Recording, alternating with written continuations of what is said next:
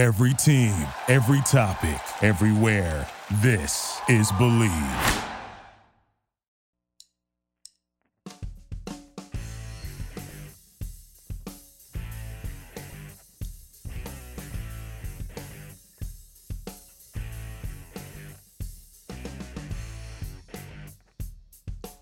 Welcome to another edition of After Hours with Defo and Luby. I'm Jeff DeForest, along with one uh, Mike Luby Lubitz here on the Bleav Network. And if you're a fan of the Bleav Network, uh, you'll certainly appreciate our uh, guest coming up here on today's edition of the program. Now, uh, we're inclined to explore and embrace various conspiracy theories. We do believe that the fix is in on Duke and that uh, this is all uh, orchestrated for Coach K to go out on a magic carpet ride. Why don't you come with me, little girl, on a magic carpet ride? That somehow some bad calls will uh, influence uh, the game against North Carolina, and that will propel Duke into the championship game. We had Kansas prevailing over a slightly depleted Villanova team in spite of the brilliance of Jay Wright. We had an image of Bill Self uh, throwing that hairpiece, which a lot of people don't believe is a hairpiece because it looks so good.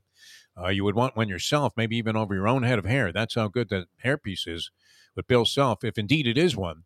And then he will eventually fire it uh, into the face of Jim Nantz. as he also gets screwed on a call that costs him the championship, and Coach K goes out the uh, door in a blaze of glory. Uh, if you're not buying that and you wanted uh, some more, uh, you know, I, I guess factual analysis. pertinent analysis, uh, you know, based uh, with some foundation and truth. Uh, we figured we better bring somebody onto the show. So uh, we have a gentleman here that you're familiar with on Bleav, Scott Spinelli, outstanding, been around the college game a quarter of a century, uh, was a head coach. Uh, you know, I don't even like to include the interim title because if you coach more than two games, you know, erase the interim. You were a head coach uh, on the college basketball scene. Uh, we welcome Scott to the show. He was a head coach at BC and uh, always a brilliant analyst when it comes to college basketball. Uh, with the Final Four on tap here on Saturday, we welcome Scott Spinelli to our program after hours. Scott, how are you? Excellent, guys. Thanks for having me. Great to be here with you today. Appreciate it, Coach. Well, it's a pleasure to have you on because, uh, as you can hear, I mean, uh, we believe in matters of the occult when it comes to uh, handicapping these sort of things. Uh, I- am sure there will be a time w- with uh, modern American wagering and international wagering becoming what it is, where you can create your own proposition bet, and you might be able to parlay, uh, you know, Duke winning a semifinal game on a bad call, Duke then winning the final game on a bad call, Bill Self taking off his hairpiece throwing it into Jim Nantz's face, and, and you'll cash it like fifty thousand to one if all those things happen. But uh, uh, we have two games on tap on Saturday. Uh, first of all, uh, your overview of the tournament so far. I mean, it's been upset city. A couple of Cinderellas made it pretty deep, including our own University of Miami team. St. Peter's certainly stole the spotlight there in Sister Jean type fashion, uh, making you, uh, you know, absolutely love what that storyline was becoming. But they eventually ran into, you know, a better team in North Carolina. Um, what, what did you think so far of the tournament? I mean, how, how would you size it up if you're going to, you know, capsulize what's happened so far? Well, I think it's been a lot of fun, and I think the NCAA tournament is something that people from you know everywhere can kind of enjoy. Um, you know, just because you, you see a lot of different things happen within the tournament that uh, kind of captivate your imagination. And so, when you think about this year's tournament, the one thing that will come uh, comes to my mind is the parity. I mean, some of these lower seeds versus these higher seeds early on you know, there weren't a lot of blowout games. I mean, a lot of competitive uh, games, parity. Um, and then you look at some of the storylines that you just mentioned. Obviously, St. Peter's. You know, look, we've all been underdogs in our life at one point, and we can all kind of relate to that underdog mindset. And you know, the, the way St. Peter's went out and, and how they played, and the biggest guy on their team was you know listed at six eight, yet they were you know one of the top shot blocking teams in the country. Played a lot bigger um, you know, just played so competitively hard that they were able to beat some of those teams. So that was a lot of fun. And and look, you can't ask for a better Final Four. You got four blue bloods who have combined, you know, with uh, they, they've actually won. All of them have won three national, at least three national titles.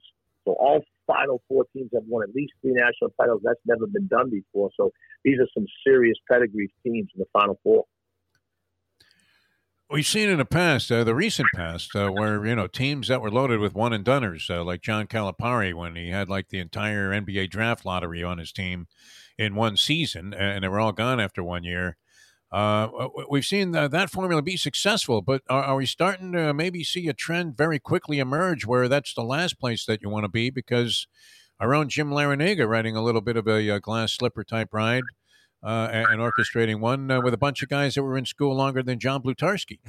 so, um, are we going to see more of a tendency for uh, teams and coaches to lean on the transfer portal to get older guys with eligibility than they are likely to go out and, and spend a lot of time and energy recruiting uh, th- these one and doners?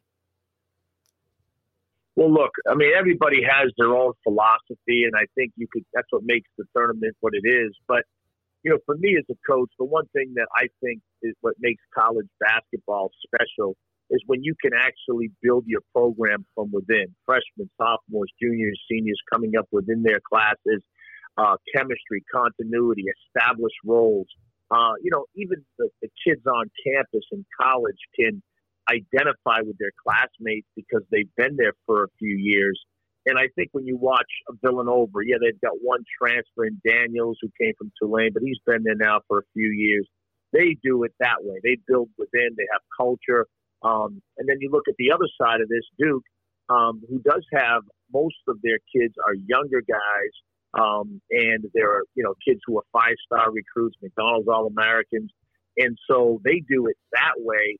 And again, you know, I guess it's all depending upon what, what coach, um, you know, his philosophy is. But I think it's a lot safer to, to build within and then sprinkle, to your point, like Miami did, sprinkle in a couple transfers out of the portal uh, if you lose a couple guys. Um, I think that's a much safer way to go. And I think that's what makes college basketball more enjoyable for all of us, is you can identify with the kids who have been there for a while. We're talking with Coach Scott Spinelli uh, an analyst. He does a lot of stuff with NESN, also Bleav Network as well. Been a coach, uh, assistant head coach for over 20 years when it comes to college basketball and a little bit with the NBA. Follow him, hit him up on Twitter at coach underscore Spinelli. What's interesting is, and of course, doing research on you, uh, every time I saw your name pop up, I heard the term elite recruiter next to it.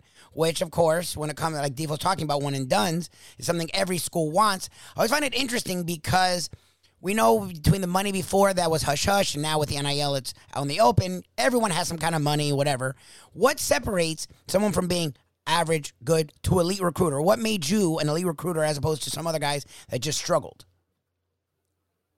Well, when I was a younger coach when I first started, guys, I was a prep school coach. I was a head coach at a very young age, and I was recruiting kids and basically putting a team together and I was making a lot of mistakes in my evaluation mm. uh, by just really kind of judging these guys on what their numbers and their statistics were. And I couldn't have been more wrong. But one thing that is important in recruiting, the most important thing in this process or the component that you have to be really good at is evaluating players. And evaluation of these guys is so much more uh, important than it is just say, okay, that's a five star player, I'm going to take him. Because that doesn't necessarily guarantee his success. But what I look for now, instead of just statistics, every coach, whether you guys were playing when you were younger and you know junior high, high school, you know college, whatever, every coach has their own system, and every player has to assume a role within that system. So over the years, what I've tried to do is use my vision and imagination and kind of looking past what the player is actually being used at uh, and look at what I believe him to be able to do. And a lot of times, efficiency is the way to go. Efficiency meaning not so much points per game, not PPGs, but points per shot, PPSs. And that efficiency and how that player is used is what I try to gauge in my recruiting. It's all about the evaluation, guys. That's what makes a great recruiter to me. All right, very elite field in terms of uh, legacies in college basketball. Uh, Final Four may be uh, the most uh, lofty ever uh, in, in uh, that regard. let's take a look at the games here. what, what will be the deciding factors, in your opinion, if you had to look at key elements, if you will, in the game between Kansas and Villanova. Now, uh, everybody became a basketball expert, and uh, you know, many people were thinking, "Well, this Moore kid is out. Uh, geez, uh, tragic. You know, Achilles tear there, and uh, you know, just an ugly play where he slips, and uh, you know, it didn't even look like there was, there was any great contact there. He just goes down in an awkward fashion. We, have seen that. Now he's out of the lineup. Everybody loves Jay Wright." And uh, we were just talking uh, on another show we have. Uh, you know, uh, how many times? What's the over under a number of times they will reference the fact that Jay Wright is a good-looking man during the uh, telecast because we know he's a handsome guy and obviously a hell of a basketball coach. coach. And you mentioned how he builds the program and he sustained a level of excellence uh, at Villanova that, that they hadn't seen in quite some time. Uh, you know, over his entire tenure there. Um, how, do you size that one up? Because uh, we watched this a little Jekyll and Hyde act of Kansas. They haven't been great in the tournament, but if you only saw the second half of the Miami game, my God, you, you would think it was Max Baer against the Cinderella man, James J. Braddock, you know, uh, when he decided to really fight for a while. Um, how do you see that one? I mean, uh, what are the deciding factors in that game? Well, before the tournament started, guys, we didn't um, do any shows, but we actually, uh, you know, I had Duke and Villanova on a collision course to meet in the national title. Um, wow. I, you know, I had Purdue. You might be right. Other, yeah. For you. Yeah, we had Purdue on the other side, and they, you know, got knocked out just in terms of the Final Four, and had Auburn. But we had those two teams, you know, um, kind of meeting. And, and here's the the thing about this game: there's kind of a storyline or a game within the game. And that's this: Villanova is a team that is the only team right now in the Final Four that is in the top 30 in the country in terms of three point field goal made per game all the other teams that are in a, one of three of the top offensive point production teams. And so, why I say that to you is this: the three point line is the great equalizer in college basketball or in basketball in general. The way Villanova plays is a very unconventional style where they'll post their guards, their bigs, they space out on the perimeter, and they almost use your fundamentals that you taught defensively against you. Whereas you're in positioning two ball, two passes away according to where the ball is, and they'll have a shooter in the opposite corner, in the opposite wing, and you're taught to be in that help side or that weak side position. And the next thing you know, the ball's being fired to your man, and you can't get there. And you look back, hence 2018, these two teams played in the Final Four at the Alamo Dome, another dome setting. And Villanova broke the record. They were 18 of 40 from the 3 1 by 16 over Kansas and buried them that day. To me, as much as Villanova is going to miss Justin Moore, and that a ruptured Achilles, and it's a huge loss.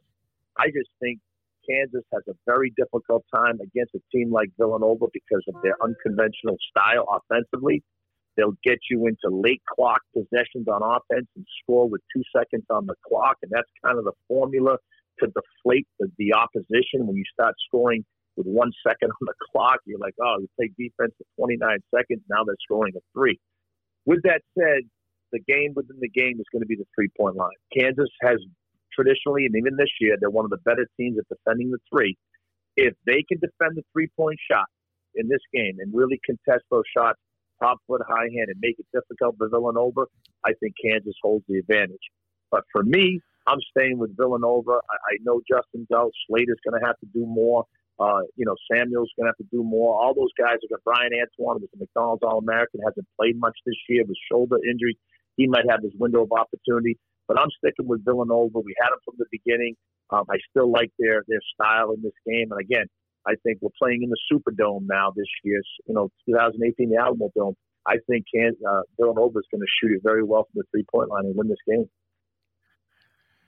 Scott Spinelli, who you can find uh, and you can see why his uh, podcast is so popular on the Bleav Network, with us here on After Hours with Defo and Luby, Jeff DeForest and uh, Mike Luby Lubitz. Um, all right, uh, that uh, you know bodes well. Uh, obviously, Villanova, and aren't they also setting a record for free throws and free throw percentage? They're, they're, shooting some phenomenal number, are they not? If I'm not mistaken, and well, yeah, and, and, and maybe the best ever at the line in terms of free throw percentage for a season. Yep, they broke. They're going to break Harvard's 37 year record in terms of their team free throw wow. percentage, and as a team right now, they're shooting 83 percent, um, and that really bodes well. Again, with their identity, the way they play on offense and defense, they limit possessions during the game, and so when they do get fouled, those are not empty possessions like we see a lot of college teams or NBA teams miss free throws. They make their free throws, and to your point not only is they they shot it well all year, they're going to break that record. Within the NCAA tournament, guys, they're shooting close to ninety percent from the free throw line right now, and that really bodes well for them in a close game. Um, and they put you in close games. They're not an easy team to beat, period, just because of the way they play. Um, and again, if they make this a half court game, which they're going to send multiple guys back on shots where Kansas, you know, can't get out and run, but Kansas wants to get up and down the floor and run, and they make this a half court game, to me, this is going to be a, a game that will come down to the wire, or Villanova, just because of their three point shooting, um, could also, you know, stretch this lead and win this game going away. I love Villanova, even without Justin. I like it, man. Uh, they they have Very the three point stripe. They have the free throw stripe. I mean, uh, they're they're big in both of those categories. So uh, we'll, we'll, see what happens if they can shake it up and uh, beat Kansas. All right, all right uh, Duke and North Carolina. I mean, uh, the last time I'm a horse player, you go to past performances. everybody usually looks at the last race, you know, that the horse ran as the first thing that you notice, and, and you see North Carolina against Duke. They beat them and was supposed to be a coronation game for Coach K going out the door, his final uh, game at Cameron Indoor, you had to think that uh, you know Duke was highly motivated, even though Coach K was critical of the team uh, after the ball game, even grabbing the mic before the ceremony and saying, hey, "These guys are going to have to play better." I thought it was Tim Tebow standing up there giving a speech, and uh, you know it turned out he was right because uh, even though they didn't win the ACC tournament. Uh, they, you know, are in a perfect position here to maybe win a national championship. So, uh, does North Carolina have the ability to just lay it on them again? Because uh, I'm going to be in Atlantic City, and I, am taking the points with North Carolina in this game. Uh, I think they have a good chance to win it outright. For me, I see it differently, and this is why. Um, so that last game, regular season game at Cameron, was a huge stage, too way too big of a stage uh, for those Duke players. They're kids, they're young kids. And when you have all those Duke legendary players there, all the, the entire Duke brotherhood watching you, uh, the entire college basketball world watching that game, I just think the moment the stage was a little too big for those players, those young kids. Remember, these are kids. And so to me, what I saw was in that game, to your point with North Carolina, they actually, in a way, came out of that game thinking, hey, we can beat anybody, any place, anytime. So their belief and their confidence level changed that night. Remember, they've lost some games at home. You know, Pittsburgh at home by 15 points. They got they had some tough losses themselves, but I think that game changed their mindset. Into the ACC tournament, Duke goes. They were not themselves. Their ball screen positioning, in terms of their point of ball screen defense, was not good. Their, you know, one pass away positioning defensively was off. Their two pass away positioning and help side and their rotations wasn't good. And we talked about this prior to coming into the tournament that they were going to get back to Cameron, they were going to refocus, really watch film, and get themselves back to playing because Duke was playing really well up until that last game against North Carolina. They beat North Carolina pretty handily at North Carolina this year, um, the first time they played. And so to me, I think the pressure's off. And I'm going to say something to you guys. There's no analytical metric that can put the value of a team or an individual player's will to win or drive. And I think Duke right now is the most driven team. I think their will to win is is you know as uh, to send Coach K off on a in the storybook ending is is bigger than anybody's in this Final Four. Um, I think they had their moment where they let everybody down in their own mind uh, after that last home game. And right now, besides Banchero and Williams being the only two consistent guys prior to um, you know, into the ACC tournament. All those other guys now are playing their best basketball, best basketball on both ends of the floor. And if you remember right, Michigan State game and the game against um, Texas Tech in the last five minutes, they won the game, guys, on the defensive end of the floor, which is what they needed to correct going into this tournament. And I think Duke right now is primed and ready to go. I really like Duke in this game. We're talking with Coach Scott Spinelli does analysis for Bleav Network and NESN, other areas as well. Follow him up on Twitter at Coach Scott underscore Spinelli. Well, look, being a coach, and you've been both assistant coach and a head coach, uh, the one glaring mismatch in coaches in the Final Four is that game. Coach K going to go down as if not the best coach right there with John Wooden and Hubert Davis, who's done an amazing job taking a team that almost wasn't in the tournament in February to the Final Four and has played really strong in North Carolina. But it is his first year, Hubert Davis, after being a longtime assistant NBA player and player at Carolina. What do you do with that? Like, how much does that coaching disparity uh, influence what your thoughts are for this game? Not, it doesn't. But okay. I will say this: I'm going to talk uh, about Coach Davis and the, the, job that he's done with his staff. Let's, let's first talk about adjustments, tactical adjustments. Okay, first game against Duke, they had Bacot guarding Banchero, which was a mismatch. Duke Banchero just, you know, just destroyed them out there in that game. And when they went back to Cameron and played the second time around, they put Manek on them, and uh, it really changed a, a lot in terms of what you know Banchero could or could not do in that game. They also at times, you know, double ball screens and handoffs with Banchero and really disrupted Duke's rhythm. Um, with that said, look, guys, to me, this is where coaching is going to today. With all the different changes in society and social media, to, to today, coaching at any level, the advantage goes to the coach who has been able to understand and build relationships. It's relationship based coaching. Yeah. Yes, you hold you hold you hold your guys accountable. You know, you give them tough love. Not everybody's going to be happy, but there's a trust factor. And when you're a long time assistant and you've been in this profession a long time and you understand how to keep your players as an assistant not too high, not too low. Um, you know, you establish relationships with the kids, their families, the support groups. There's a trust side of it.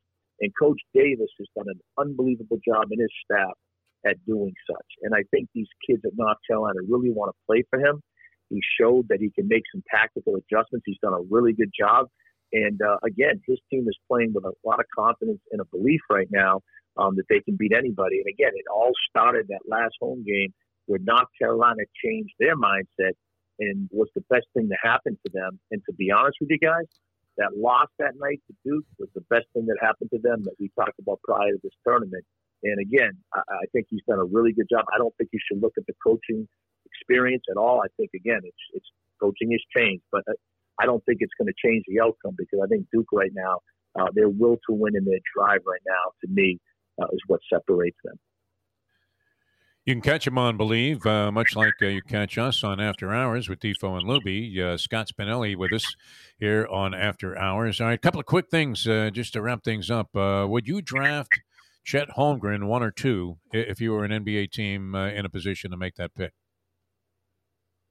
Well, everybody that I speak to in the NBA says they're going to take him one, um, maybe two, but most people are saying one. Um, you know, and look, for me personally, if you're asking me, you know, the game obviously now is about skill, right? And you know, you have a kid that has, uh, you know, that type of size with his skill set. It's almost a generational talent. You're not going to find kids with that type of size and skill too often. He obviously needs to build up his body. Um, you know, mentally he'll mature as he gets older. Uh, so to your point, I, I love uh, Holmgren.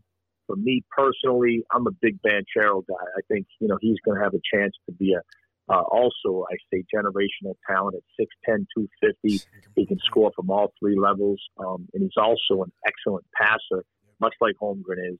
Um, the only difference is Holmgren is a better shot blocker and a better rebounder. Banchero's got to start rebounding a little bit more. But I think to your question, yes, Holmgren is going to go one or two, and rightfully so. All right, and final thing, and this is uh, strictly opinion and subjective, uh, but uh, you know, am I on one of the bigger missions of self sabotage in my lifetime? Heading for Atlantic City, where my wife has been, uh, you know, roped back in there because she won a jackpot a couple of weeks ago to come back and contest for an even higher jackpot via a drawing. And I'm uh, going there to bet uh, Kansas laying four and a hook and North Carolina taking four and a hook. And you, after dissecting these games, are, are kind of telling me not against you in both. Maybe those opinions aren't all that solid. so, should I cancel my trip to Atlantic City? That would be my final parting question here, Scott Spinelli.